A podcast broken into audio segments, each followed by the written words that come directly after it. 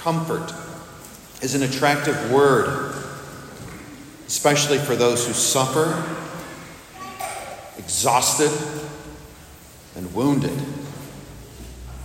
I remember my first experience, and it was a flu.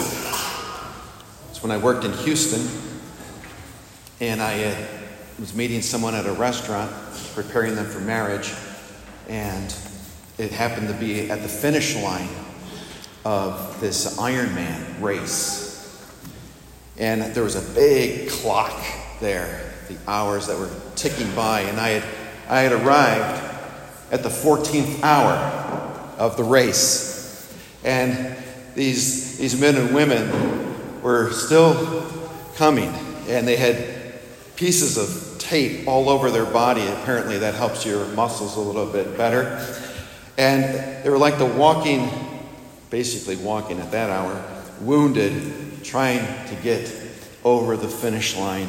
And truly, I could just see in their, in their eyes and their hearts and their, I just gotta rest. I need some comfort. I'm finished though. And we can all experience that in many ways in life. And therefore, Isaiah, the first word that comes in our liturgy today, is comfort. Chapters 40 to 55 in the book of Isaiah is called the Book of Consolations, directed to the Jews, toward the Jews in exile in Babylonia. Exile is never a place one can call home. Exile, in their case, was the consequence of an about face. Adam and Eve, we go back to them, found themselves in exile out of the garden by choosing to turn away from God, not obeying. Israel, instead of entering the promised land with Moses after their slavery in Egypt, found themselves in exile for 40 years, wandering the desert because they chose to turn away from God. The ten northern tribes later on were exiled by the Assyrians because of their rejection of God. And finally, the Jews were exiled to Babylonia due to their rejection of God. Exile is not a place of peace, a place of joy. One has been uprooted and artificially planted in foreign soil. And God is teaching us through these experiences of His people about exile. And then there's a, an exile that we all experience still. And that is the exile when we fall into sin. At first, it may seem fulfilling to go one's own way, going my own way, and to forget God. Forgetting God means he becomes an afterthought. He's in last place or pretty near the back. It could mean that his church is seen as old fashioned because one has grown up, one is more spiritual now, and above organized religion. Though one may think oneself liberated,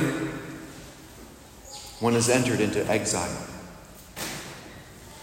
And as one is in exile, the heart becomes ever more thirsty for truth, for goodness, for beauty.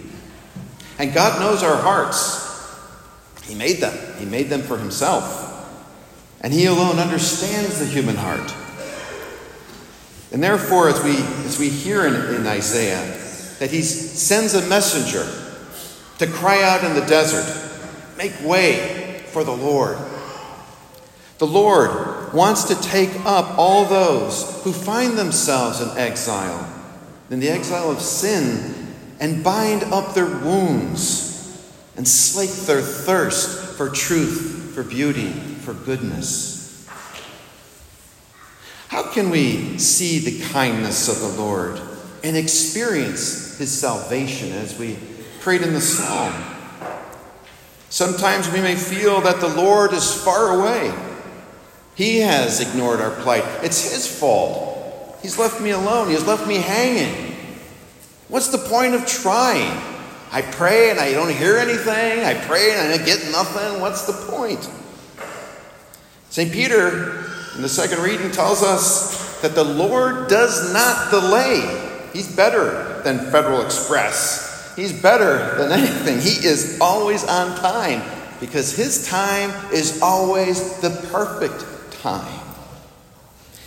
He tells us he does not delay in delivering his comfort, his promises. We impede the delivery.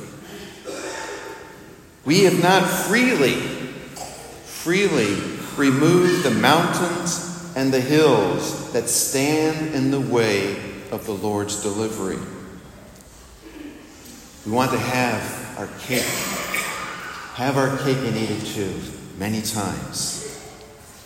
The Lord, though, as St. Peter tells us, is patient, very patient, and He wants us to flourish. He waits. He waits for us to turn our hearts, which is a grace itself to turn to Him and to repent, to change. And then the gospel, beautifully, God sends His messenger, St. John the Baptist. If you've been watching The Chosen at all, if um, I'm really excited for season four, I hope you're uh, going to watch it. But if you haven't, it's at the at your the click of a fingertip to begin The Chosen. And there is this this wild man in the, in the, Chosen, John the Baptist, I think he's portrayed very well because he looks a little nuts, you know? And, uh, and he's out there. He was a startling figure, long, wild hair, living off the land, locusts and honey, dressed in camel hair, not in a camel jacket, camel hair, much different. And that expression, his appearance, his message, his enthusiasm conveyed something so important. I think we can, we can hold on to that. And we can do this. It conveys that John the Baptist was all in, all in for the Lord. That's key. If we are all in for the Lord, we will always experience His presence, His power, His comfort, His healing, all in. We're human. We fall. We fail. Please remember this. God's greatest joy is to forgive our sins, to make us whole again and that's why the church we have, Jesus himself instituted it the sacrament of reconciliation. To come to him and say, I'm sorry. And he forgives. He is the God of encouragement. John the Baptist is encouraging us to be all in for the Lord Jesus. And St. Paul, it's not in our readings today, but it's beautiful. I had to put it in from Colossians 3:17. And this is being all in for the Lord. And whatever you do, in word or deed, do everything in the name of the Lord Jesus, giving thanks to God the Father through him.